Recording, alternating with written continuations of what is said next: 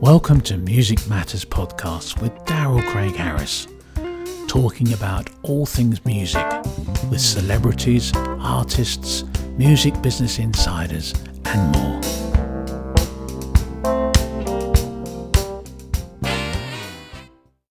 Welcome to Music Matters, a podcast series about all things music. Today's special guest is Billy Amendola, longtime editor at large for Modern Drummer magazine, a well known music publication featuring drummers and percussionists from around the globe. Prior to joining Modern Drummer, Billy was a very busy session and live touring drummer based out of Brooklyn, New York. Hey, Billy, how you doing? Hey, how are you, Dow? Nice to see you. So you're uh, are you in Brooklyn? I'm in Brooklyn, New York. Yes, born and Cool. raised. Yeah. So how is uh, being, you know, so many actually great musicians that have come out of Brooklyn. There must be something in the water or in the pizza. I don't know. What's, what's the. I, yeah, I don't know. You know, it's um, it's a it's it's a funny thing. I mean, Brooklyn was always like Brooklyn was cool. Then for a while, Brooklyn got kind of got like a bad rap, and then uh, Brooklyn became cool again. Now it's actually more expensive to live here in Brooklyn than in Manhattan. And so I know it's funny huh, how that goes. yeah. So uh, so I'm happy that I you know I lived in the city at one time, but you know I, I got that out of my system. So um, I'm happy. I'm happy. Uh, you know where where where I am. So uh, tell me about the, your beginnings. I know, um, I think you had a father that was a musician, right? Well, uh, my dad played uh, trombone in the, in the Navy in the in the big band. Um, Awesome. Yeah, and then I used to tease him all the time because he, you know, he he kind of gave it up when he met my mom and got married and had a family, and then he kind of put music. He always loved music. I mean, that was a big part of me being um, what I am today as far as music. Um, besides him being an unbelievable dad, um, yeah, he was very very supportive of me and and my music. So that was a big help. But yeah, he stopped playing. Um, after a little bit after he got out of the Navy. He always used to tell the story about one of my mom's brother, my uncle, standing on the uh, fire escape and went like went like that with the trombone thing, and it went flying off, and and and and, and that was the last time I think he ever. And my uncle thought he was gonna my you know. My father was older, you know. He was my mother's. Uh, he was dating my mom, his little, uh, her little brother, and he, you know, there goes this trombone out the window. So he thought he thought my, my father was going to go berserk, and my father was like, "Eh, I'm not going to use it anymore anyway. Who cares?" Oh, that's funny. Yeah, it's uh, you know, like, and your dad has an interesting story too because he was actually uh, came straight from Italy, right? He was a- an immigrant, and Yeah, seven years old. He came here with his two brothers and uh, Wow. my grandfather, his father. And uh, that's a crazy story because my grandmother was supposed to come, but she never did. And then she started a whole nother family in Italy, um, which to this day I have, uh, you know, three uh, aunts that, that I got to know later in life who uh, that I love. And uh, unfortunately, one one had passed away. But uh, yeah, he came here in uh, seven years old and he didn't even have a slight, slight accent. He didn't even have a Brooklyn accent, believe it or not. wow, So nobody, you know, really, uh, and he didn't have much schooling. So um, he, he a had a great American story, right? Yeah, he had, a, he had he had a pretty hard life. He did what most immigrants do. They come to this country, work their ass off, and um, you know he became successful. And but only only thing, unfortunately, is uh, God took him a little too soon. Hmm. Yeah, that's. I mean, that's an amazing story. That's something we often forget here about people like coming here with nothing and building, making something out of nothing. That takes a lot of courage, and and I mean, I'm sure you learned a lot from him. His work ethic must have been tremendous. Oh yeah, I have my work. If I were to listen to a quarter of what he used to advice he would give me as far as uh, you know the future and work, um, you know, I, I, I'm happy and I have no regrets of where I am in life. But I would have probably been a lot smarter and and not had to go through so many obstacles to get here. Yeah, I think that's probably true of all of us. we have people, Yeah, mentor I mean, mentors along the way. I, you know? yeah, I go through that with my son now, and you know, anybody who has children can understand that. You know, you get to a point where they, you know, they, they want to do it their way, which is great because that's how we all did it. Like you said, you know, that's we, we all do that, and that's how you learn your mistakes. And Yeah. you know, but but sometimes you know, you want to try to help somebody avoid certain mistakes, but sometimes it's a different situation. Everyone's different, so there's, Yeah, you know, sometimes you have to you have to make them to really learn the lesson. yeah, It's yeah, that's not always learn. fun. right because there's been a couple of times where you know I, I gave advice to my son and he said no dad no way and then you know i was like oh he's going to blow that deal and then he got a better deal than than i would have imagined so you know it goes both ways yeah, you know what? You never know. And I, I mean, that's great that it, it's all you can do is you know, sort of teach them like your father did and get lead by a great example. And uh, and I think that that's so important for for young people to to kind of pay attention. you know. yeah no it, it is you know um back you know when i was growing up uh, you know most families uh whether it was a good thing or a bad thing you know most families stayed together you know Right. uh, the generation now and the generation before, it's it's very common to only have one parent and Exactly. go back and forth and have step parents and you know and there's nothing wrong with that. Sometimes it's, it it can really work out well for for, for, for people, but you know there, there, there, there- there's some problems with you know that, that they have to face and challenges that they have to go through for that as well.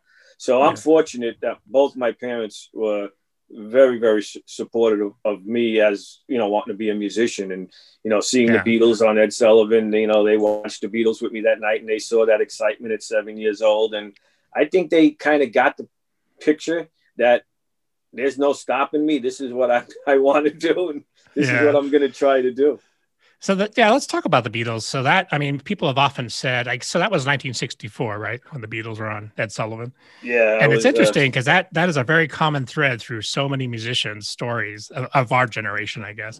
So so tell me what what what that how did that capture your imagination, especially with Ringo and the drumming and Well, you know, it, the Beatles just had, you know, people are still trying to figure out what the sensation with the with the Beatles are. I mean, it obviously it's just the music. It, you know, it, it, it was so good that it, it, it still stands the you know the test of time. But right, back then, you know, of course, as history goes, you know, we just came out of uh, President Kennedy being assassinated, which was, you know, the first time I I remember getting under my desk in school, um, Right. you know, because uh, and praying for President Kennedy. And you know, it was the first time I ever heard of somebody being assassinated and what kind of what it meant or whatever. And then you know, the Beatles came along and they just lit everybody's light. You know, they, they, they were the shining star. And they had no idea what was going to happen. You can't plan something like that. You know, you could say you, you're going to be the greatest band in the world, but that doesn't necessarily mean that that's going to happen. yeah. And then when Um, it happens, it's like wow, how do we? yeah, and it just it, it, it, it was a short period of time. So me being seven years old, like like most, I, I, I believe you're a lot younger than I am, but my generation, once the Beatles came on and, and people saw the different look and and just the sensationalism that was going on on Ed Sullivan, it was one of you know no crime that night, a whole you know the history making uh, records broken. It, it just sparked inspiration into anybody who loved music and wanted to play music because then you just automatically became a fan. And then of course the promo machine went into work not Right. knowing that it's a promo machine but it's a promo machine and and radio back then i mean if you were played on the radio that was you know that that was the biggest greatest thing that that could be ever you know Right. And pe- people forget, like now we have all these TV stations, but back then everybody was watching Ed Sullivan, right? There was like everybody in the country. Night, yeah, Sunday night. I, I know, especially in Ita- growing up in an Italian family, Sunday night you were at grandma and grandpa's with all your cousins and, and your aunts and everybody, and then either you left before Ed Sullivan and Bonanza, or you stayed and left after.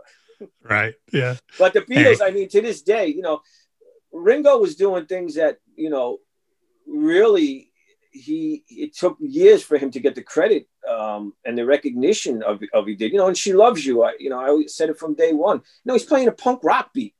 It's basically it's a punk rock beat. You know he's playing on nobody saw somebody playing on a floor tom using a floor tom as the hi-hat. And Right. before before everyone knew he was left-handed he was smashing the cymbal with his with his left hand it just looked cool visually and no one ever saw it. And he was already playing match grip which a lot of guys weren't so all Right. these things subconsciously they're, they're all going on in your head you're seeing I kind of hit all the hit all the buttons, right? yeah, you're, you're seeing and hearing things that you're, you're experiencing for the first time. And it was, it was, it was just, it was just magical. I mean, there's just, you know, it's been studied and, you know, it, it'll go down in history, but yeah, that's what sparked, uh, me and, and so many people to want to be a musician. I wanted to be a different Beatle every day, you know, and then I just drums yeah. just became uh, came just became my thing. You know, I just I started getting into you know other drummers and playing along to records. That you know when I was growing up, that was the big thing. You played along to yeah. a record.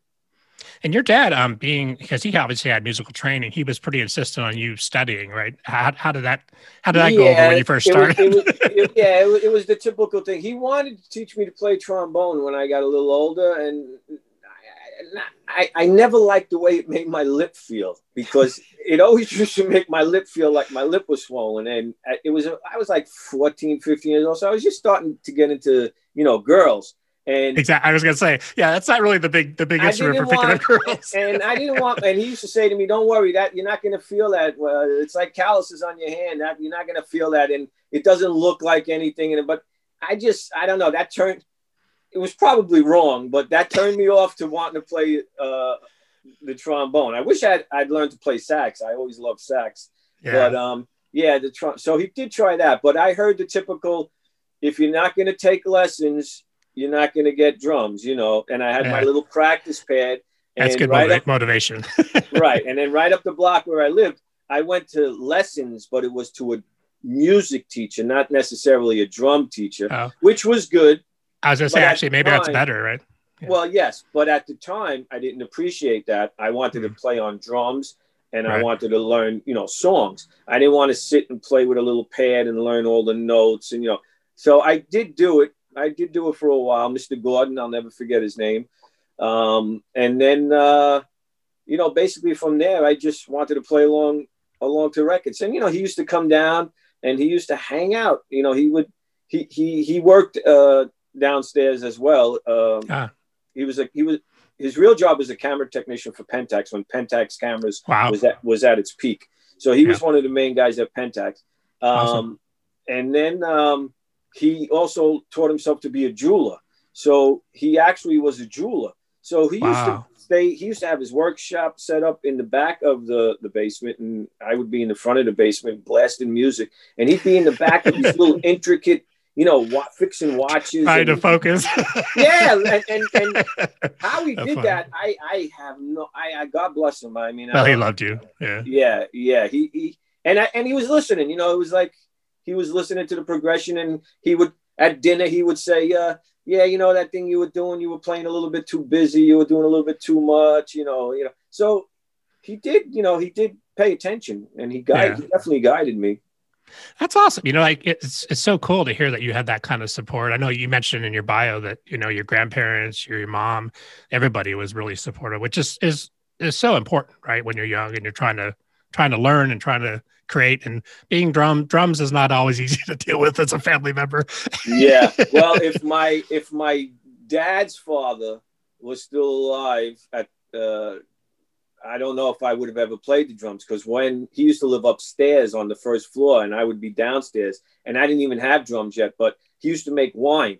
So I used to take these big barrels that he used to have of wine and he used to not like that because then he had to bring the barrels back, you know. But I would set up a, a makeshift drum kit and I would bang on those things, you know, and I guarantee it was. He's like, stop beating up my wine. It was, it was well, not only that, it, it, just the noise alone. I guess he's trying to watch TV or whatever, you know, whatever he's doing upstairs. And he would come downstairs with the broom and chase me around the basement and tell me that, and then put the wine barrels back, you know. So, um, you know, it's, it's almost like I'm almost seeing like a movie. that that was the scene, but you know, how funny. Yeah, so he wasn't he wasn't for the drums, but. uh I guess my dad talked him into saying, you know, let him practice, you know, let him play down there, and you know, and yeah. and eventually, you know, he, you know, he was uh, my grandfather, so he was already old, and then he had passed away. But uh, yeah, that, that's you know, but you have those fun memories. That's we all we all have the pots and pans. I mentioned I'm, I'm a drummer for way back too. We all have the pots and pans and the grabbing whatever you can grab the drum on and driving everybody crazy. Oh yeah, yeah, makeshift uh, the, the, the makeshift uh, drum drum set. You know, which yeah, is which is what I tell students to this day. That's why when they say, "Oh, I don't have drums," I'm like, "You don't need drums. Your parents are not going to buy you drums until you, that you show them that you can play the drums because drums right. is an expensive, and you don't want to buy one drum set and then have to buy another drum set. So wait until you can get a decent and good drum set and show them Right. that you're going to stick with it. And then they'll get your drum set, you know, because you could set up pillows. You could, there's a lot of things you could set up. So, yeah, and it's you know, it's about it's about just kind of starting out and learning and and learning your basic stuff and which down the road, as I'm sure you you know, like learning the rudiments, all the stuff that's not so much fun, it all pays off down the road. yeah, it does. Even learning, And- like you said, learning music, you know. Yeah, and you're using your hands. You know, you, Yeah. whether you're going to play. I still play traditional. That's how I, you know, learned. So I'm more comfortable. I could play both ways. I do if I'm just slamming. But if I'm going to do something, any kind of, so- you know, little flams or little ghost notes that I need with my left hand, I I'm still uh, traditional. Yeah, But you know, hear you. lessons. Uh, you know, I, I lessons are a good thing for a certain period of time, but I, I don't. I'm not one on like somebody having to take lessons or being pounded to take lessons Right. especially now i mean it's totally different you know Yeah, because the, right, we were talking about the digital thing. Like now you can go on YouTube and you have, you know, Weckl and Colaiuta, and you have the best guys in the world. Yeah, oh happy amazing. today as we uh as we um you just reminded me as we Right. filmed it today it's vinny Colaiuta's birthday so i i Ah. spoke to him this morning but again vince happy Yeah. birthday and hal blaine Right. We talked about how, yeah, both both legends in, in different different time periods, but still like amazing. Oh my God, yeah, no, and uh, both those guys, you know, both those guys were influences on me. Um, of course, like like everyone else. And Hal, I mean, I was so fortunate to become such good friends with Hal. Um, at one time, we used to tease my mom too that you know he was going to be my dad because uh, you know they were around, they were the same age, and you know, and, they, Yeah. and I used to bring up Hal all the time, and uh, my mom knew all those songs that Hal played on, even though I mean, we was all did, right? well, yeah, but, but without knowing. So, Without knowing who it was. Yeah. You know, like Liberty DeVito always says, everybody says, you know, like Hal was like 14 of your of your favorite drummers without knowing it, you know. That's exactly right. but um, yeah, I grew up, uh, you know, playing along to records. That that was my big thing, you know. Playing, I always wanted to be in a band. I always wanted to have a band, and then I always wanted to be also be a studio musician. I also wanted Right. to, and I didn't even know what studio musician meant. I, it just meant to me that that I was I wanted to be in like every song that was on the radio that I was playing along to. So in my mind, growing up, I just it, it opened up the doors for me to like every genre of music, which was a lesson without knowing that I was getting a lesson. And then, uh, you know, exploring what it's like to, to make records. And then fortunately in the band, in my band, we did get, you know, a chance to make a couple of albums and recordings. And then I really, really wanted to be a studio musician because then I saw exactly what it was.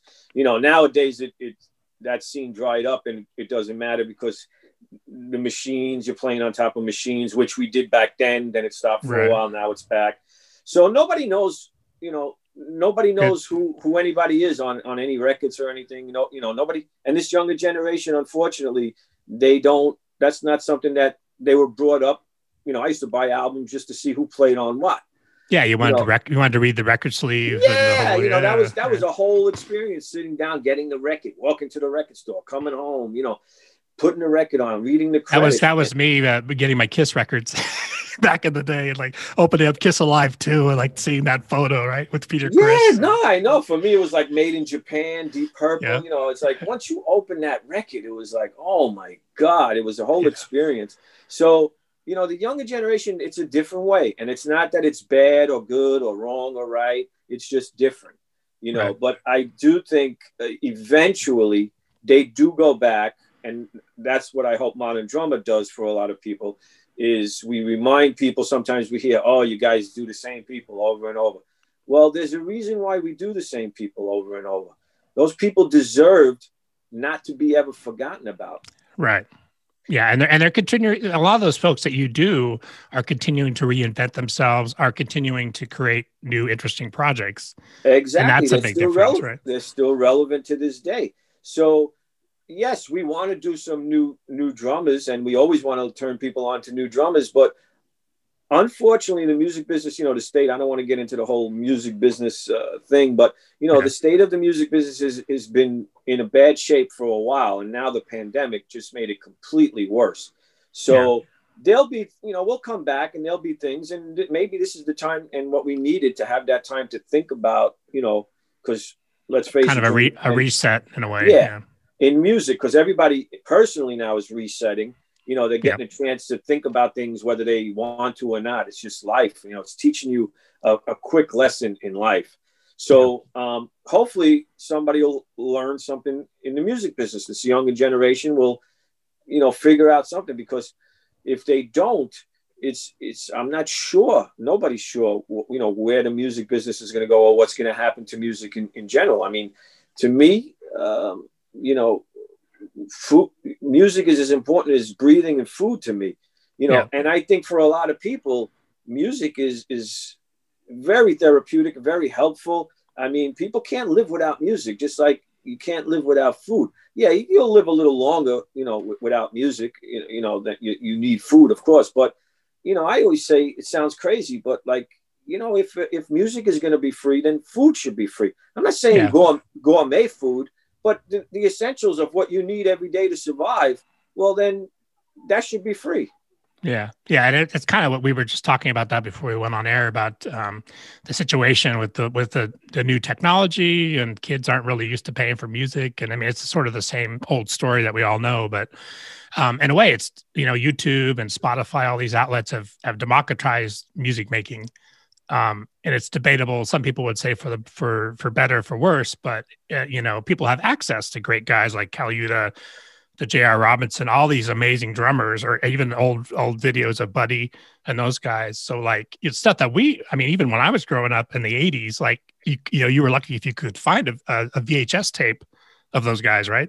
Right. so it's, no, it's really no, changed. I, I, I, know the the instru- uh, hats off to Rob Wallis and uh, and uh, you know DCI and Hudson Music for for yep, starting right. those instructional uh, DVDs and VHSs and you know that was a an amazing amazing thing to be able to pop in a video of your favorite drummer and then play along. I remember one time I brought my drums up into my living room because I, I wanted to, you know, I wanted it to, on the big TV and I wanted to play along with it, you know, whatever. And that didn't go over too, too, too well with girlfriends or, or wives or right. anybody. Yeah, but um, but but now it's so easy. Everyone just turns on their computer and there you go. You're playing along. You have your headphones on. You put it in your mixer. You you know it sounds like you're on the record, especially if you have a right. a, a, a, a, Roland or a Yamaha kit or a, you know ddrum kit, any kind of electronic kit.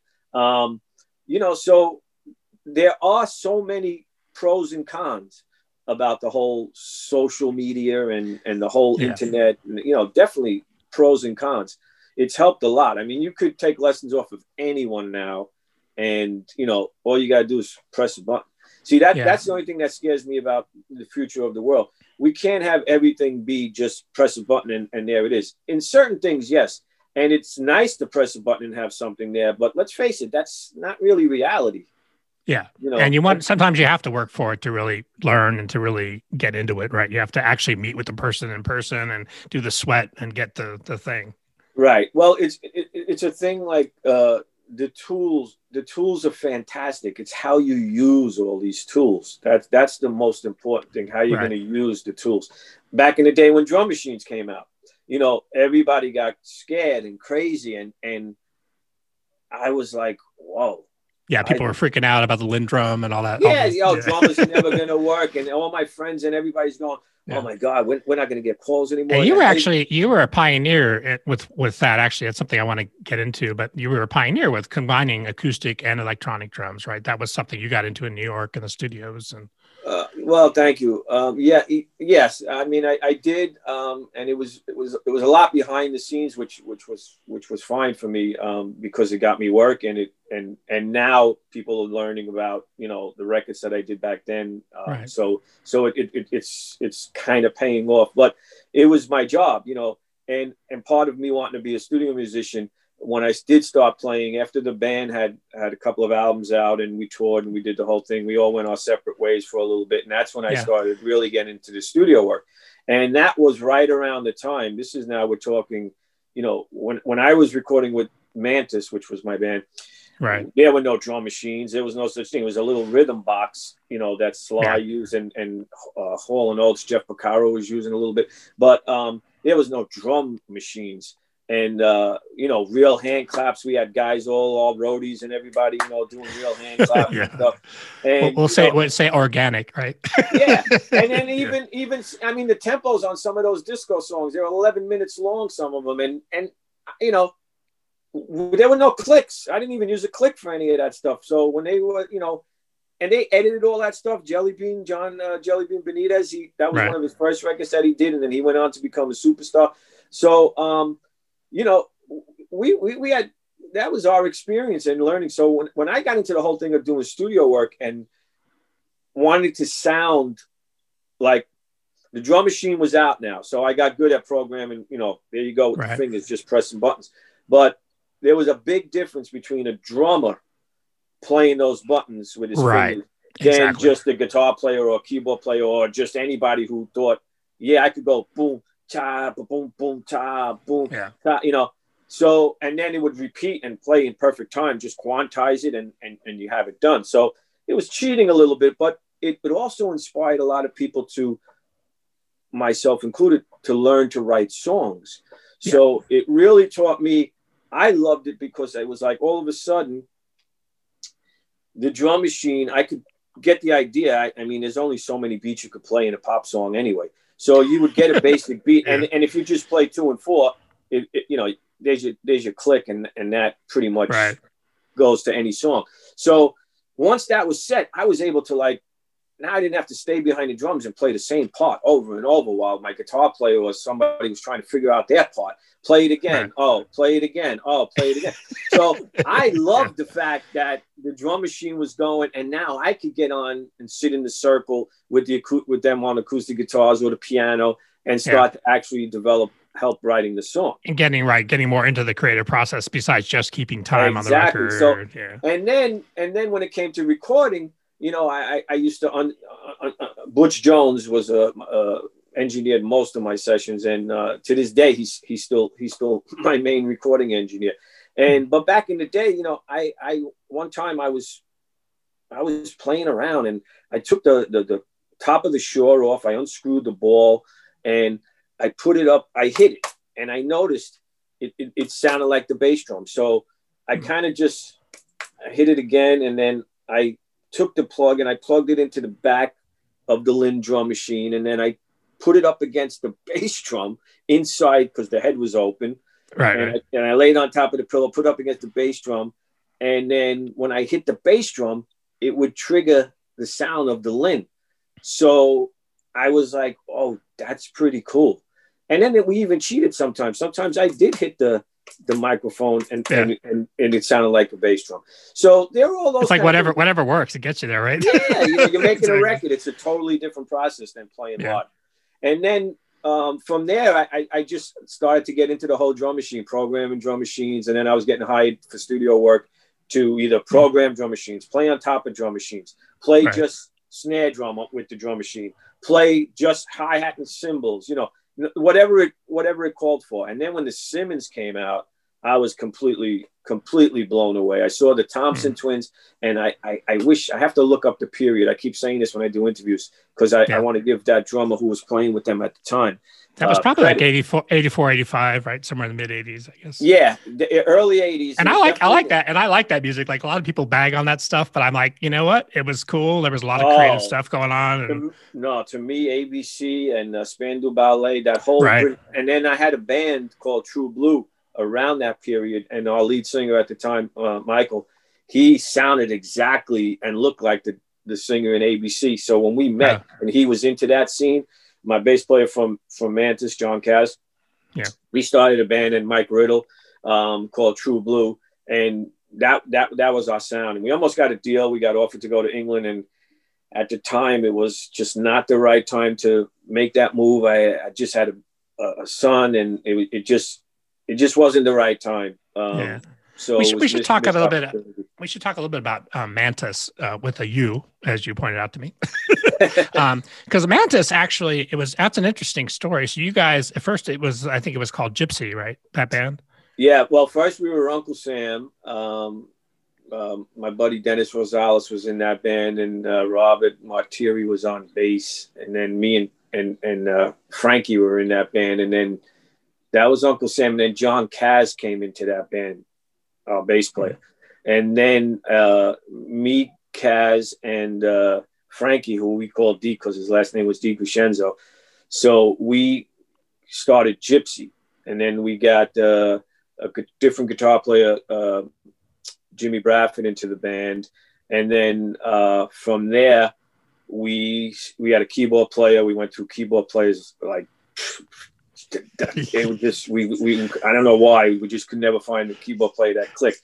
Yeah. Um, and then we got another guitar player, Jimmy Mayer, and uh, the band started to change a little bit in direction, but we were still playing the same type of material. And then we started writing songs. We were into writing a lot of, of our own material, and um, that band became Mantis. And then uh, two years after we were like, that was the core band in uh, 76 and then in 78 seven, late 77 early 78 we got an offer for a small deal to do dance music and and play disco yeah, because disco was king right then, right? That, that was like that's all you know. Saturday Night that, Fever. That, yeah. yeah. that was. I mean, that was filmed right near my house. I mean, you know, it, it was a great period of time, and we still looked like a a rock band you know, right? Really, you know, really. Yeah, that, that's inter- that's the interesting part about that story, I think, too, is because you guys were actually playing pop rock kind of stuff, and then I think a um a guy that owned a small label came and saw you. You were jamming on what Brick House or one of those tunes. Yeah, yeah. It's a fun it's a fun story, actually. Yeah, that was at Trude Heller's. Um, yeah, so he he saw us and we would goof off because you know we'd be playing in this club called Trude Heller's at the time in New York at like, you know, two o'clock in the morning, two yeah. people in there, you know, it's like, but the club owners, you never know who's watching. You got to do right. your job. It doesn't matter if there's nobody in the club. You never know who's going to walk in. Well, but that's that actually night, true, right? absolutely. And that night, there we were goofing around because nobody was, you know, there was maybe three people in the club and they were going to leave soon. And it's two o'clock in the morning.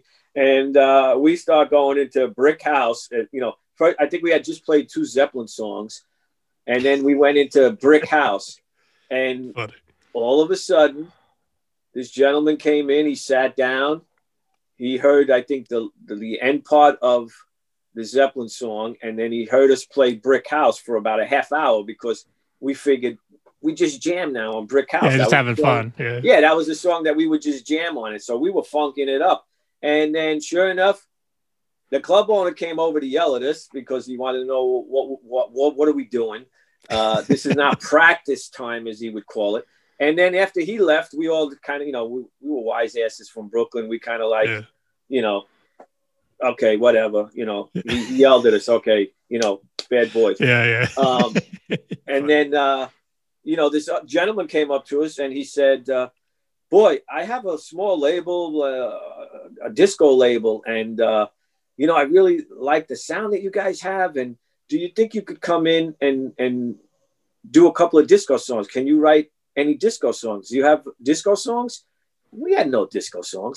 and we said, we said, yeah, we, we sure. we were like, sure, no problem. Because we figured, yeah, we could build a house. we're, never gonna see, we're never gonna see this guy again. And yeah, sure, he's got a label or whatever, Funny. you know. So he leaves, you know, and then he keeps contacting us. And we we we we go we go into the studio. You know, we always did pre-production back then because yeah. studios cost a lot of money back then. Right. Yeah. Um, so we did our pre-production and we wrote what we thought were disco songs, and they were a little bit heavier. And it's not like we listened to stuff. We heard stuff, I guess, subconsciously. Because now when yeah. I hear things, that, that, was well, that was everywhere back then too. You couldn't yeah. get away from disco. so subconsciously, yeah. I mean, I was in clubs all the time. So subconsciously, you know, I was hearing that sound, but it's not like, you know, we said, oh, let's write a song like this or let's, let's, you know, let's do that. Yeah. We just, we just wrote what we thought was, was disco and dance music. Right. And it turned out to be a little heavier than anybody else. And we were a band. Everybody else was like a studio project. Produced. Right, they're put together. Yeah. Right. We were writing our own songs. We were playing our own songs. We were co-producing our own songs. Um, you know, Butch Jones was engineering. That's how we that's how we met Butch. So we yeah. did our first record. It went out Canada, made a little bit of noise. Um, we were getting goofed on now because we were a disco band. all, your, then- all your buddies are like, come on. yeah, and then it was funny because at, at one time in Brooklyn there was a uh, out on Kings Highway or Quentin Road. There were two clubs. On the corner was uh, oh my God, slipping my mind what it was called. It was a disco, big disco, and the other two block, like half a block down, was a, a rock and roll club called Zappers. Ah, okay. And uh, this guy, Mitch Carduna, who we still talk to today, uh, he used to run and book the rock bands there. And that's how we met him. Oh, Fantasy Island. That was the name of the, the disco club on the corner. So we used name to go into, we used to go we used to go into Fantasy Island, all of us, with, you know, whatever girls we were hanging out with at the time. Yeah. Long hair, we stood out like we stood out like like you would not believe. The Um, rock guys. Yeah. and then we would go play at Zappas, and we would play rock. So they would be playing our records, in, uh, disco records in Fantasy Island, and we'd be hanging out. People be looking at us, not knowing that that was us really. And uh, you know, everybody thought we were a black group, which we were very proud of. And then we had a gig at Zappas, so we would go over to Zappas and we would play our rock and roll, you know, and we would play our rock and roll. Hey, that's and- cool though, right? You get both sides. We we we, Fun. we didn't think it was cool back then, but now Right. yes, now, now it, was- it, it's considered very cool. And you guys with, So- with Mantis, you actually had some top ten Billboard hits, right? I mean, like some big, couple of really big tunes. Well, yeah, on the disco scene uh, between 78 and 80, um, before disco got did the whole disco sucks movie came in and got a bad rap. We, won't had- talk about that. yeah, three top 10 da- dance records on the charts and we toured That's Europe. awesome. We did TV in Europe. I mean, Yeah. we became, uh, I became very good friends with Tony Thompson at the time because he was Awesome. a rock drummer and he was in, I mean, Chic was way bigger than, than we were. And, um, you know, and we used to, you know, talk sometimes and say, man, everybody thinks we're disco drummers, you know. Then, of course, Tony, you know, I, I started doing studio work. no, you're, you're actually working drummers. well, that was yeah, but at the time it was you didn't think Yeah, that way because there was so much work. Nowadays, you know, even with getting songs into TV and, and, and commercials, and that's all everybody wants now, right? If somebody offered you that back then, it would have been like an insult. You would have said, "No way!" Like they wanted us, Mantis, when we reunited, they wanted us to go to Vegas. They told us we can get you guys gigs in Vegas. We were like, "No, we're not going to Yeah. Vegas." You know, and now Well, I feel that way we living here, go, you know, we, we, we don't, we don't want to do it anymore, but we, Right. we got, you know, now you want to go to Vegas and play. So Yeah. the time, you know, the times, it's it's all timing. So we Yeah. had those three records, and then I, when I started doing studio work, because I was known and working with a lot of people in the dance industry, I was still doing all my sessions, playing on 12 inches and remixes, and playing in a DJ booth with uh, Bashiri Johnson and and Fred Zarr and Scotty Awesome. Blackwell, playing, you know, all the big clubs at the time, live on the air to Yeah. millions of people, you know, and uh, playing live in the DJ booth. You know, he Scotty had three turntables. I had my uh, uh, some of my pads sometimes, if not buttons. You know, Yeah. same thing with Bashiri. Fred had his keyboards. So we did that for a while, and no one could figure out what those mixes were because Yeah. it was live on. Because that was that was cutting edge stuff. I mean, back then, right? That's this is before remixing. This is before all that, or just the Oh, very ab- beginnings. Yeah, absolutely. And at the time, you know, you're just doing it only because it's fun, you know, and you're out in the Right. clubs. I was out in the clubs anyway, so now it's like it was easier to just, you know, and, and of course I was complaining, like, you know, oh my God, I got I, I would leave my house. At that's the old give a give a musician a gig, right? yeah, I, I would leave my house at I would leave my house at midnight and then you know get to the club you know uh, you know to, to, to play from like one to about three right. that's when it was at its peak and it was aired live over the radio you know and I, I did that for about a year and a half but of course i complained i was like oh i gotta go to the studio now it's like it's like but i'm so glad that that i did do it you know it was Yeah. Yeah. it- it I mean, a that's I mean, that's the thing is you're and you're working, right? You're a working musician. That's like the, that's the dream. I mean, it may sometimes it's not exactly how we envisioned it, but that's okay as long as you're you're you're paying you're you're you know supporting your family and Well, th- and that's how it happened with the magazine. You know, it, it, it just became a thing that organically happened. And, um, you know, I had no, I hadn't, I never worked in an office in my life. So I had no clue as to, you know, what it was going to be when, when Ron Spagnardi, the founder of Modern Drummer, I, you know, I was very, I was very good friends. I mean, Modern Drummer used to do a couple of little tiny stories on me once in a while, or they would mention what record I was on, you know, so I When- was in when- the magazine. what- well, I'm sorry. What what year was Modern Drummer actually founded? It, for me, it just feels like it's always been around. But what, Uh, what year did they start? 77. 19, Wow. Okay. uh, yeah, 1977. So, um, yeah, I was 20. And, you know, I, I grew up, you know, reading modern drummer religiously. Uh, and then I was on it when I was in modern drummer. Um, Right. And then I, I, I, I had uh, met Ron Spagnardi. Um, I went to the first Modern Drummer Festival. Um, Dave Weckl had played that. I remember that because my wife was pregnant Oh wow. and um, What we year got was that? invi- we, got invited to the uh, to the festival. Excuse me. What year was that? That was uh, the first Modern Drummer Festival. So uh, uh, no, yeah. So that was uh, Maddie was born in '88, so it was '87. So ten years, Wow. Okay. 10 years after the magazine started. Awesome. Um, so um, uh, Dave played that time, and then I was a guest. Ron had invited me to the festival because I was like, you know, I was on the road and I was, you know, Yeah. somewhat famous, but not really. Um, so I was invited to the festival, and I went. And then uh, I, I I hit it off with him really well, and we had a really great time backstage. And he used to throw these elaborate thank you parties, you know, after the festival. So uh, he invited me to the to the after party, and awesome. and we became we became f- friends and he kind of became like a, a a father figure as we got to know each other because i lost my dad so young Yeah. and um he uh he asked me if i would help at the festivals they were going to do it they were going to start to do it every year now of course that was the first one no one knew what was going to happen with the festival so right. I said, yeah, of course. Yeah, you know, no problem. Because I knew a lot of the manufacturers, I knew a lot of the artists. Um, so I became the artist liaison. And that became my thing uh, for a couple of years. Hmm. And then um, through that, uh, I got closer and closer to Ron. And uh, he asked me, uh, you know, he, had told me that he, he was diagnosed with cancer. And I was devastated because that's what I Hmm. lost my father to. And then Yeah. my first thing to him was, well, what's going to happen to the magazine? You know, I was concerned about, my God, he built this legacy and he, yeah, because he was a real he was a real force with that magazine, right? uh, no, he was, he was, it, it's all circumstance of, of why and how it happened. You know, he was, he could have been the drummer in the Four Seasons, but he had phobias. So he didn't want to, you know, that wasn't his thing.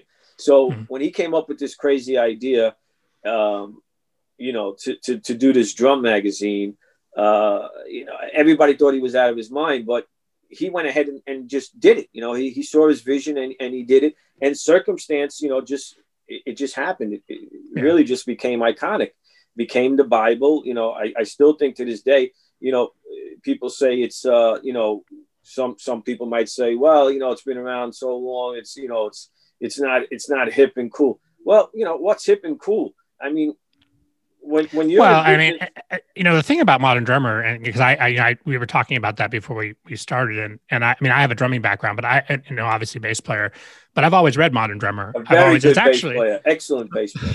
well, that's very kind. Um, but the thing about modern drummer is that it's not only a great drum magazine; it's a great magazine. It's actually one of the world's, I would say, top musician related magazines, and that has a lot to do with you and Ron, of course. Um, and I, I mean, the work that you guys do is great, and also spotlighting new new players, the the festivals, all of that. It's just amazing what you've created. Well, thank you. And no, and I can't take I can't take the, the you know the, the full responsibility for that um, because that modern drummer has always been a team effort. You know, wh- whoever's Right. wor- working at modern drummer, you know, throughout the years. I mean, mostly everybody has been there for for so many years until recently because we got a new publisher. Things had changed. That may have to be a part two. You know, because. I, you know, we could stay on for, for, for days, but Right. um, Gotcha. we, we do have a new publisher. He's got very good ideas. Um, the 18th of February, I don't know when this is going to air, but the 18th of February will be one year that he became publisher. And when Okay. he signed, after working out a deal for a whole year, he signed those papers February 18th. And then two weeks later, the pandemic happened. Right. Yeah. So, which changed right everything, now- of course. Yeah, it, modern drummer is like you know it, the, the the ball was rolling, and now it's like it's it's it's it's you know it's all over the place because he you know he needs to reinvent it. He's he's a new person coming in. He's letting some people go. He's hiring new people. He's got a big big job on his hands, but he's, he has some great ideas. He seems to be doing the best that he can to get it going through this pandemic. Um, he could have gave up.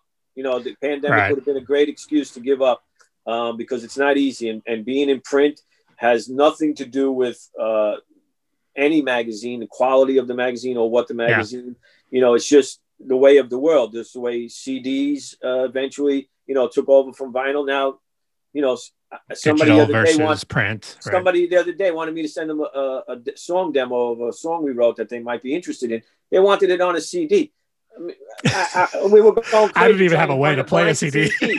yeah, and then somebody said to me, "CD, I don't even have a CD player." So it's exactly. Like, so someday, you know, we yeah. there may not be magazines someday, but yeah. so what? There's going to be other outlets. Modern drum is always going to be around. It's never going to go yeah. away. You know, so um, what's you know, what's your um your your technical uh title at, at Modern Drummer? Because I know you're kind of a man of many hats there, but what's your, what's uh, your my, official? Well, my is Fool on the Hill or No Win.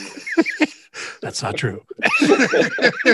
That's how, you know, it's like, but uh, my, my, my official title is editor at large. Um, okay. Which is, uh, covers you know, a lot of bases. I was an editor, then I was an associate editor. Right. Uh, then I became, uh, one time I, when I started, I was, uh, an advertising assistant, you know, and, uh, you know, it was different steps that I went through. But uh, in in in the last uh, ten years or so, I've been uh, editor at large, which is. Uh, you know, I had to look it up to see exactly, you know, what, what, what, what, is exactly is that? like, is that good or bad? Does I that mean, mean more know, money? Or I am getting older, I'm putting on a little bit of weight. Is, is that is that the problem? But yeah, what I are they trying to tell me? Wait. Yeah, it's like, it's, but then when I read it, I was like, oh yeah, this is the perfect job for me because editor at large, if you look it up, it just means that you basically have no boss.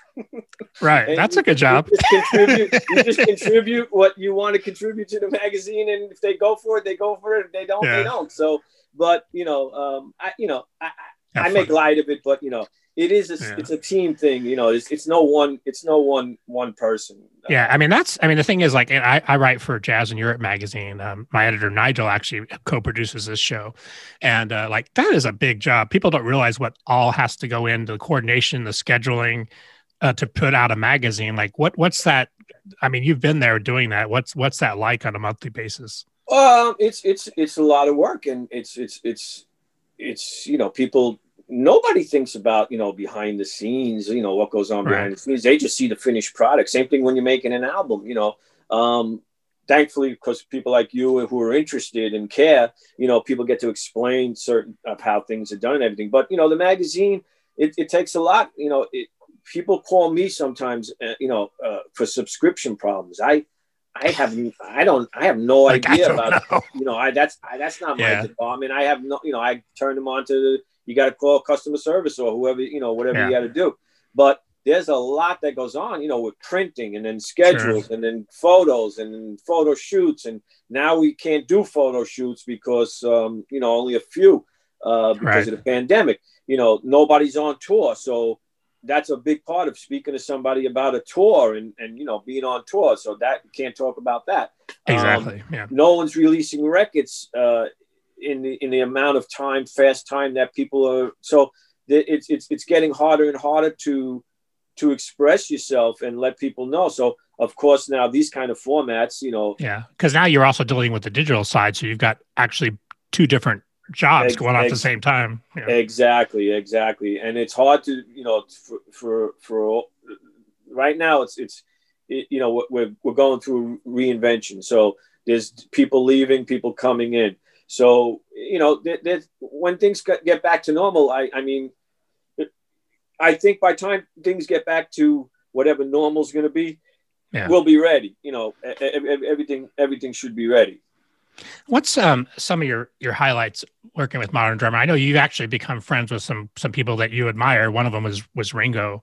Um, how has that been for you? I must that must be almost like a childhood dream to meet your your inspiration. Well, right? yeah, and, and, and the funny thing is, uh, my job in Modern Drummer had actually nothing to to do because I met Ringo before I worked at Modern Drummer. Oh, okay, cool. So um, I got to know him more, um, of course, through Modern Drummer because um, I David Fishof at the time who runs the Rock and Roll Fantasy Camp, right, which is um, great. Those are great. Absolutely.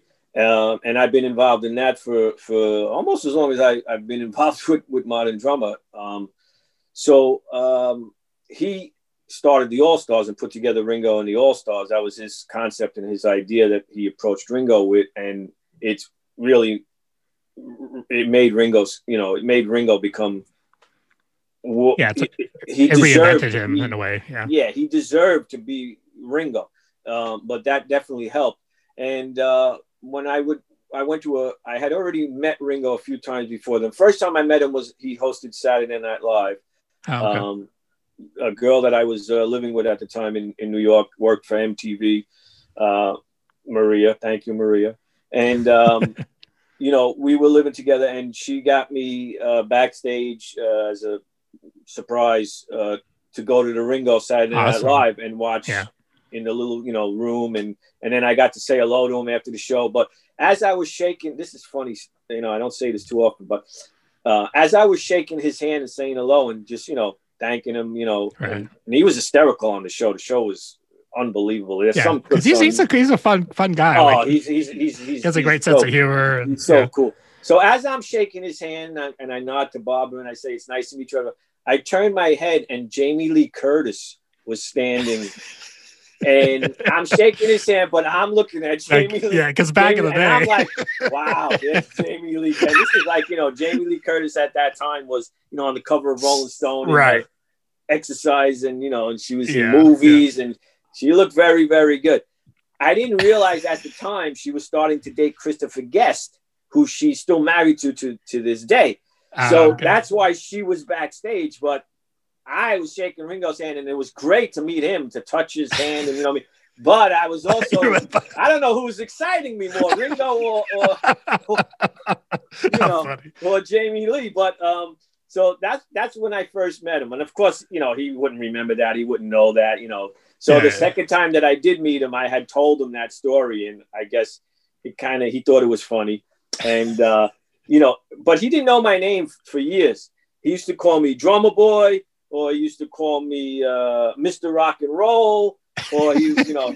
Um, well, he, yeah, he and he meets so many people, but it's oh great that he, God, he no, I it, know, yeah, it, yeah. So it, it took it took years and years, and then as I as I, I was working with uh, with David Fishof, um, you know, we would do more and more stuff. And then, of course, yeah. you know, I, I, just got to know Ringo more and more.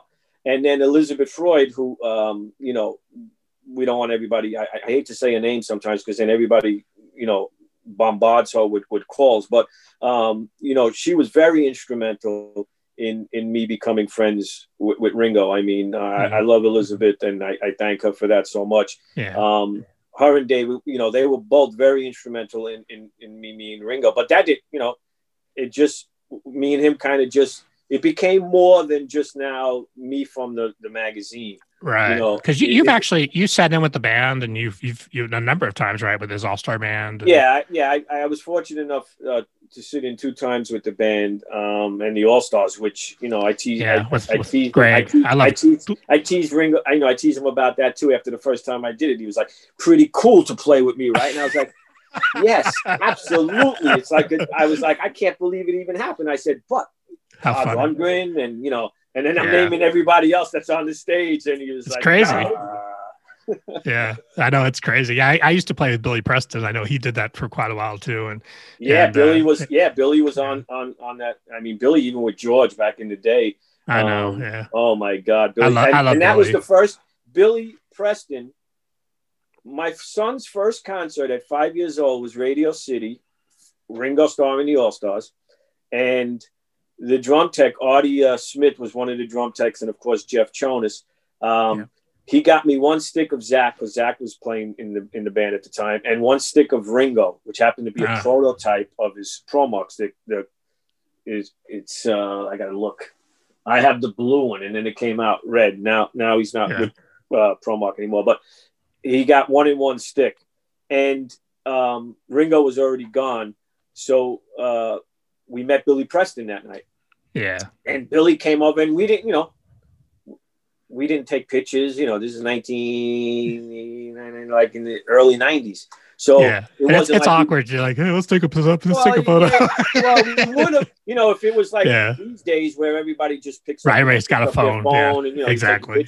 You know, that's a different story. But he was he was hugging Maddie, and, and you know he was t- Mhm. talking to Maddie, and Maddie told him that you know he was there to see Ringo, and you know he loved the Beatles, and at Yeah. one time he thought the Beatles were his uncles because uh, in, in my in my hallway, you know, as I have these the White Album in frames, you know, big Sure, pictures yeah. of the four of them in, in my hallway when you go out and then go downstairs. So when we used to, when he used to be in my arms, I used to go Uncle John, Uncle George, Uncle Paul, Uncle Ringo, and then we go That's down, funny. and then we come when we funny. come home, we come up Uncle Ringo, Uncle Joe, you know, and we go, and then Yeah. after a while, I, I I'd go, who's this? When we walk by, and he'd go, Uncle John, and then I go, who's this? Oh, Uncle Ringo. Oh, who's this? Uncle? So, and I, and, you know, I told I had told Ringo this story, uh, you know, not that long ago, but at one point, um, so he just thought that, that those guys were his uncles Yeah, he's like, hey, this family. yeah.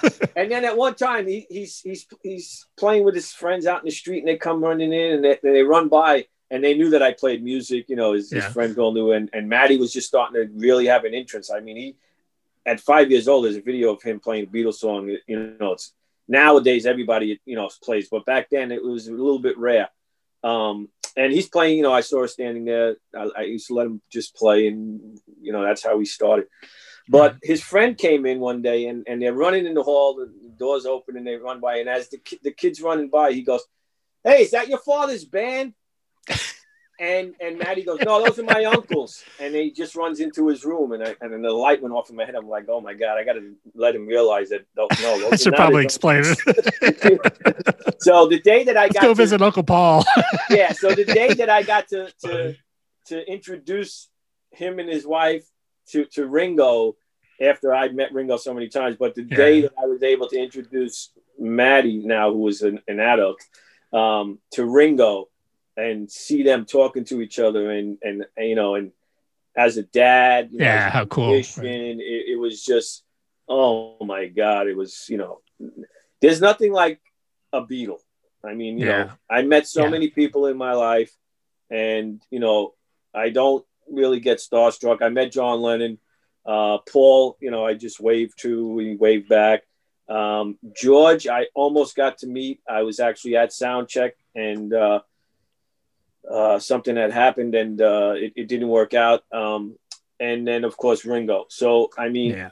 I've met so many people. There's only a few people left that that I really would like to meet. Um, you know, while they're still here. But Right. I, I very rarely got starstruck. You know, I never I never got starstruck. I never asked for an autograph ever in my life. I've only been I have uh, I think maybe three or four, and they were all given to me. So I, I never you know I was never starstruck. I you know people used to say people say, "Well, man, like that night after playing with Ringo, my life, you know, I'm, I'm the same person. And then all of a sudden, the next day, everybody's looking at me like a completely different way. Besides the hundreds of texts and phone calls I get saying, Right. "Congrats, this was this is a dream come true. Oh my God, this is great." Can you introduce me to Ringo? Can you get me tickets for Ringo's show? Can you give this to Ringo? I'm Right. like, oh my Yeah. god! And then all of a sudden, people are starting to pay attention a little bit more. They want to interview me. You know, they, they want to talk. I guess they Google me. They, they find out. You know, because even at Modern Drummer, there's a, a, fine line to walk where I don't want. Right. I don't. I never pushed my career. Like I don't. Some of the younger generation, I would never even tell them. You know, they knew I played drums, but I wouldn't tell them that I played on hit records and I, you know, and I, I you know, I did the whole thing Yeah. unless they asked or they knew. You know, Well, that's the you know that's the interview thing too because like for me, I, it's not about me; it's about the person I'm interviewing, and like you said, like that almost becomes a distraction if they know your background in a way. Well, yeah, and then you know, and it becomes a phone call nowadays, though, because we're doing it like this, and a lot of people are doing Right. it this way. It, it comes in handy because it, it's nice when people do their homework, and thank you for doing your homework, um, because a lot of people don't, you know, and Yeah, a lot of people, you know, before this pandemic, I know, I know, we're like all over the board, but that's I okay. mean, before this pandemic, it was get off social media, get off your phone, get out, play with other musicians, go to Right. concerts, into, learn. That younger generation is not getting people skills. They're not learning how to communicate. See, I'm talking with my hands like an Italian, but they're not. they're not communicating. They don't know how to how to talk to people. They don't know how to play with other musicians. They know how Right. to play these a million notes to Slipknot or all these bands. Yeah, and they get a million views, and that's all well and good, but there's no money. Uh, they they get pigeonholed into a certain thing.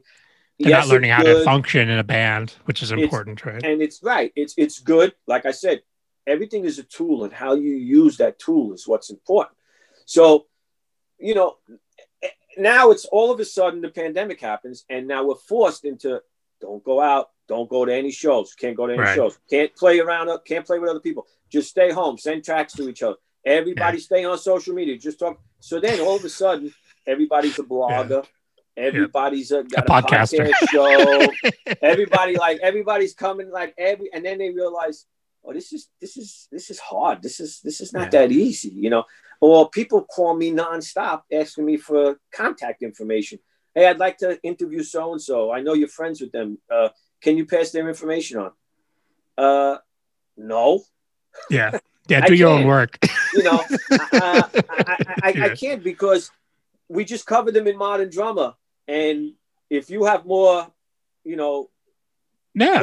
and publicity, and you're going to get them in front of more eyes than Modern Drummer, absolutely, I will turn them on to you. But right.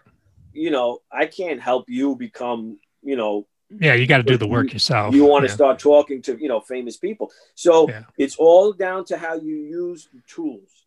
So that actually brings us to an, an interesting thing because what, what what would be your advice? Um, well, young musicians, but then also people that want to get into being a music journalist which is a very specific kind of thing. Like, what what's your thoughts on that, and what's your your advice to, to young people? Okay, well, now here's something that's going to cause a lot of controversy. That's that's why I asked the question. no, it's not, but I'm kidding. I uh, I don't consider myself a journalist or a critic. Um, I I even get annoyed when people call me now someone in a suit. You know, right. back in the day, that meant you know you worked on the other side in the record company, you know, uh, I am 100% a music lover and a musician. And I write for a magazine that happens to be that's the outlet for it. Um, but I am not a journalist. And I get in trouble all the time, even with some of my fellow journalists, because um, you know, they are journalists. They went to journalism school, you know, they, right. You know, but I didn't go to journalism school. Um, uh, I'll say it for the first time ever in my life in an interview. I didn't even graduate high school. Yeah. Because I was on the road. You know, yeah, uh, I get it. I was. I, I, I was the same thing, same thing. My, my yeah. last year of high school, you know, I I you know I I was on the road. I mean, that's that's what I was going to do, and my school was being on the road my school was becoming a musician. My school was recording, learning, hanging out with people that I admired and loved and watched them make records and learn from them and take lessons. I took lessons with Bernard Purdie. Um, you know, I took lessons without even knowing I was taking lessons with so many people because I would be hanging out with them at sound check and then they would mm-hmm. play, mm-hmm. I would play, they would tell me, you know, hit the drums while I go listen. You know. So um, I'm not I'm not what you would call a critic, or you know, and critics, I you know, I don't, I don't want to, I don't want to have bash the critics, but yeah, because they have everybody has a place, a role to play, right? And it's your opinion.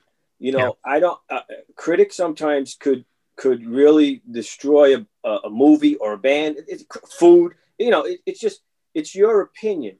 And certain guys that can come off as good critics uh, and not use their own personal taste or make it that it's it's their way or or no way. It's you know that's that's their word. Oh, this this record sucks.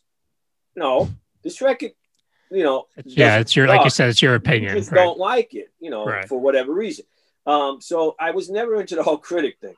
Um, and then as far as you know, a journalist, uh, yeah, I mean, I English was my favorite subject in school, thank, thankfully and um, you know I, I, write lyrics you know and i write songs so i'm able to to you know somewhat write but you know i still need a copy editor even the right. greatest writers in the world need copy editors and you need another exactly. set of eyes just like yep. when you're mixing you need another set of ears um, yep. i like to write as if i'm speaking you know uh, i don't know if that's a, a brooklyn thing or or you know it's just that and i've been complimented by people who wrote books and and you know yeah. on, on my writing which surprises me. But you know, I but I wouldn't call I wouldn't call myself a journalist. But So- you know what that is? But uh, what that is, Billy, is that that's a big reason why I think Modern Drummer has been so successful is because it's from real players, guys that are actually out there doing it, not somebody who's went to journalism school necessarily. That's telling you their their thought about it. You lived it. You've been there, so you know what guys care about and what they want to what they want to know about. Right. Right. well, thank you. And that and that's you know that's that's what helped. You know that's that's why I got the job. That's how I you know I stayed where I was. You know I, I never my intention at Modern Drummer. I didn't know if I was going to like it. I never worked in an in an office, and it was far. Right. You know it was a, it was a, it was a an hour commute if there was no traffic because they were in Jersey and I'm in Brooklyn. Um, and I did that for 15 years, and then it went from three days just to try it out to four days, and then five years after Ron took me under his wing and, and taught me, you know, the business of the magazine. Running the magazine. He, yeah. passed away, and then Yeah. I had 15 years without him, um, and you know, I had no idea. I knew I wasn't going to go back on the road, but I still wanted to play music. But I, I kind of liked. I, I, it just worked out that I kind of liked what I was doing yeah, and you Yeah. got a family, right? You, it yeah. kept it, it kept me in the business. Um, I was still able to do music. Um, so it, it, it- just it just it worked out, you know, it just worked out. But uh, I wasn't, you know, I I wasn't schooled as a journalist, and I didn't start that job till I was 40 years old. So, Wow. you know, yeah, at 40 years But old, had, but you had a lot of lot of good life experience, and you knew, you know, you know what, you know what, what drummers want to know, you know what, what musicians want to know about. That's important. and- Doing and- a magazine, and and then you know and and getting older and, and and knowing so many people from the time I was on the road and was a kid, I became friends with a lot of people before I even got to the magazine, and that Sure. was one of the things that Ron used to really like. He used to bring me into to um, to the editors' meetings, and he would want me to sit in and just listen. And then you know, I always had somebody. I was friends with somebody that Modern Drummer was trying to get in touch with, so I was able to get in touch with a lot of people without going through a publicist, without going through a manager, Yeah. just to say, "Hey, uh, Modern Drummer wants to do a story on you." And a lot of a lot of times, they these bands were already superstars. They didn't need us, you know. exactly. Yeah, So we just wanted to give them publicity because let's face it, everyone likes publicity, especially drummers because they're always stuck Yeah. in the background. because they never But- get the usually don't get unless you're Neil Yeah. Peart. You know, So, usually- so of course, you know, drummers, Yeah. you tell them, all right, uh, I just need an hour on the phone. Then you're on the phone for three hours, and it's like, oh Yeah, my yeah. god. But um, you know, so it, it all just organically happened. But back to your question. I'm sorry to drift, but that's okay. back back to your question. Um, the advice that I would have is, you don't have to be a journalist. It's it's unfortunately, you know, it's according to what you're writing, of course, you know. But if you're writing about something that you know and you're passionate about, you you you just do it. You just write it. You know, you Yeah. still everybody needs a copy editor. So if anybody out there wants to write a story for somebody, all they have to do is write it and send it in. It's going to go through. It's going to. I mean, if it's you know constantly spelled wrong and you know Yeah, caps where there's not supposed to be caps, or you know, know your thing. Know what that songs are in quotes and album covers are yeah. And have, you know, have your details, your dates, your Right, right. names. Yeah, and then people, you know, that that's just format. And um, but there's no reason why you can't express yourself and you can't, you know, nowadays it's all video, so people do a lot of talking. So Right. they're not writing as much. And that's going to become a problem down the line too, because people are there's going to be a different way of writing. So that whole Yeah. journalism thing that you're learning properly how to speak or properly how to it's all changing. right? Yeah. it, that that's going, you know, that's it's not like that anymore. Same thing. Yeah, that was that was my thing for for jazz in Europe because I actually, I mean, you know, my writing thing, like you, like my writing thing, um, I, you know, we all studied it in school, but my technical writing aspect has not been my strength. But I love doing interviews and I love the video thing is is just a new avenue, and honestly, the reach, right? I mean, we have our music pages, we have like seven million followers on the music pages, and that's just hard to get that kind of a reach with with traditional print um, which is which has led you guys to also really have the digital outlet as well, which is going really strong for you guys too. I think. and the timing. You Right. see, in a magazine, in print, there's a production schedule and there's timing, you know, and you have to be a couple of months ahead to get that scheduled so that when it goes hits the printer, it's printed, it goes to subscribers, it goes on the newsstands. You know, all that's changing. It's not going in that flow anymore. Right. Bookstores are closing down. Um, music stores are closing down. You know, everything is online. You know, ordering. I mean, Amazon is like you know, they like everybody says they make you know not to make light of it, but they should have them deliver the vaccines and it'll get done. Because yeah. I mean, you know, you, you could order something. I could pick up the phone and order something right now. It'll be here tomorrow. It's it's, it's insane. Yeah, it's it's it's right. It's a whole different world for sure. Yeah, it's a complete. It's it's it's completely different. But you know, as long as the information's out there, sometimes though, like with music, there's just the opportunity to do it now so easy.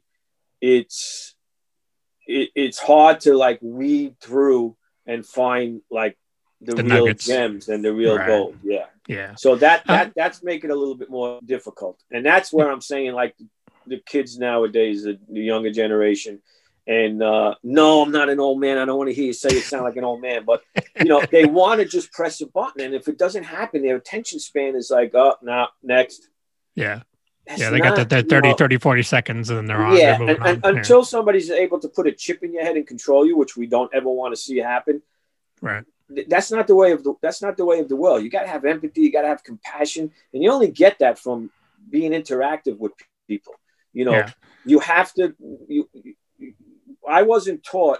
I, I, in a way, I was because my mom was very outgoing. My dad was a little bit more quiet he said very little, but when he said something, it was very powerful.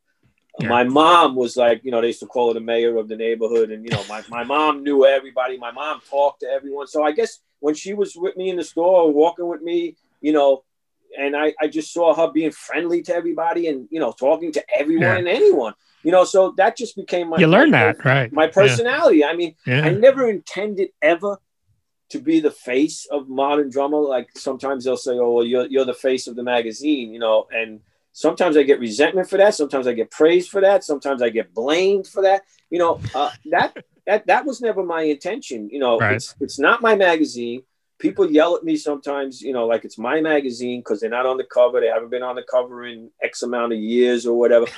I, it's not just up to me. It's not, you know, my. Yeah, it's a team, say, right? yeah. not my magazine. You know, it's not my magazine. Yeah. You know, it's it's it's it's you know it's it, it is what it is. But I, I, think i think that that's great that's great to point that out that actually it's a team like it's not just you making the decisions right? It, it's a it's, no, it takes a I huge mean, team right? we all suggest things and we all you know and and and now with uh, david frangioni who's our, our new our new publisher you know he's been a drummer his whole life. He he grew up reading modern drummer religiously. Awesome. um he uh you know he he has some good ideas. I i can't i know david a long time um uh, i'm the one who who actually got brought him in to, to speak with with uh, the Spagnardis and and and actually finalize the deal and make the deal mm-hmm. um but uh i can't we don't know exactly what's going on yet because um it's uh sorry we don't know exactly what, what what's what's going on yet because of the pandemic. So I right. tease him. I tease him all the time. I'm like, well, first I wanted to make sure that he was gonna, you know, he bought this thing, and he had all these plans, and then the poor guy, you know, got knocked right right down because of sure. the pandemic. So I tease him all the time. I don't know exactly 100% if he knows what he's doing yet. I tell him all the time because we, he hasn't had a chance to do anything yet. Yeah, but, it takes time but, to learn too. But the little that he's that he has been doing, I already see improvements. You know, some things we you know we still disagree on, which is that's like yeah. being in a band. It's you know, I, I always yeah. say the editors were always like being in a band. When you're in an edit meeting, it's it's like being in a band. Everybody wants their song, you know. Yeah, like I'm Ringo. Who's going to be Paul? yeah, it's like yeah. no, I want my story to go first. No, my right. song. No, you know, my yeah. story, my song. That's good though. So, you need that, right? You need the competition yeah, a little well, bit. that's how that's how it works. That's how it becomes a team team effort.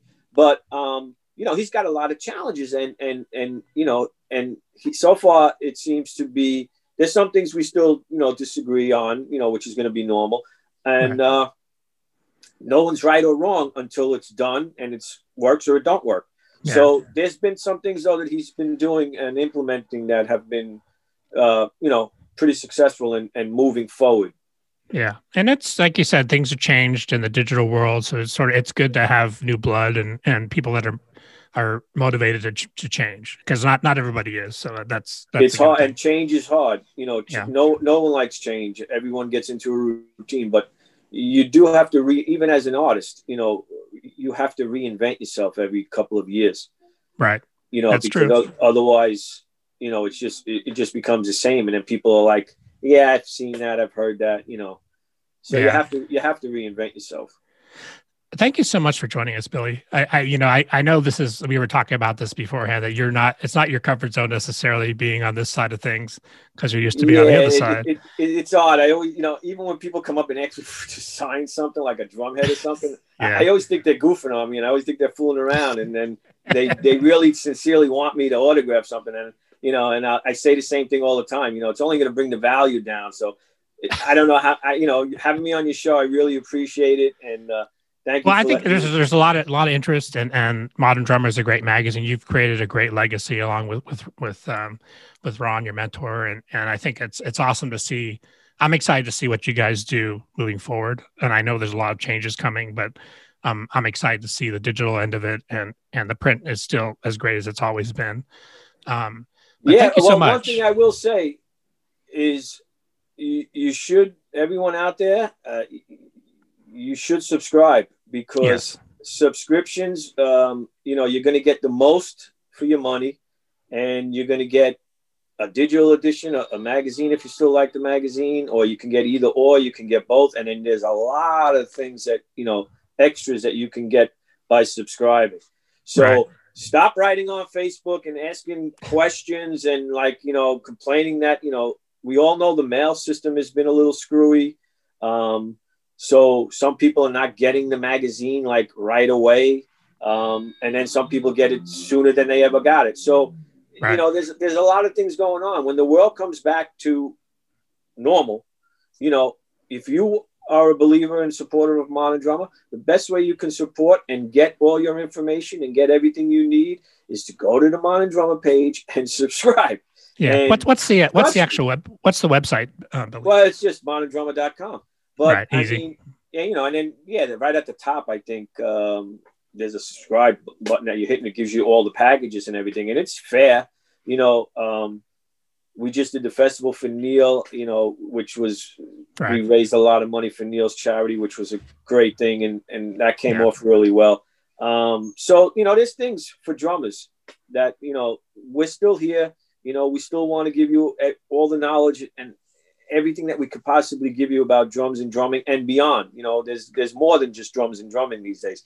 There's songwriting. You know, there's there's playing. It's not all about just playing for the chops. All that stuff is great and it's good exercise and it's good to know. But then, like I said, that's if you want to take anything, you want to squash this whole interview and just say that one line tools. It's how you use all these tools that we are given. Right. know, we're given so many tool, tools with social media, with YouTube, with the advantages of getting to everybody to make your own CD, to be able to film stuff. I mean, I I, I, I see some of these kids' videos. That, oh my God, if I could make a production like that, I can't even make a production like that now. I you know, know yeah, it's crazy. Yeah. They have, you know, they they make these, you know, what's available to them, and, and it's and it's not expensive to, to buy all this equipment and you know set up a studio and and you know do your thing. We just have to all figure out a way that we can all get reimbursed and paid for the if, if it costs nothing to make music, then absolutely music should be free. Right. Absolutely 100%. If it's not costing that artist or, or anyone a penny to make a record or to put out a song or, or to, to be involved, then yes, music should be for free. But that's not the case. Yeah. It and you costs, also have years of years of practice and and also all that stuff. Right? Yeah, the talent. I mean, you got to have the talent, of course, but yeah. to put it all out and, and and do it, it's like you know, that's that's when the work starts. So right you know, you got to. It's all. It's all the tools. You know, same thing with when MIDI came out, and and you know, and any anything, you know, Pro Tools and and and and, and, and any kind of uh, you know recording equipment and and and, and whatever you need is it, everything is a tool. So just please, the younger generation, just pay attention to how you use that tool. It's a tool. Like you use a hammer to, to, to put the nail in, you know, you might use the hammer to take the nail out.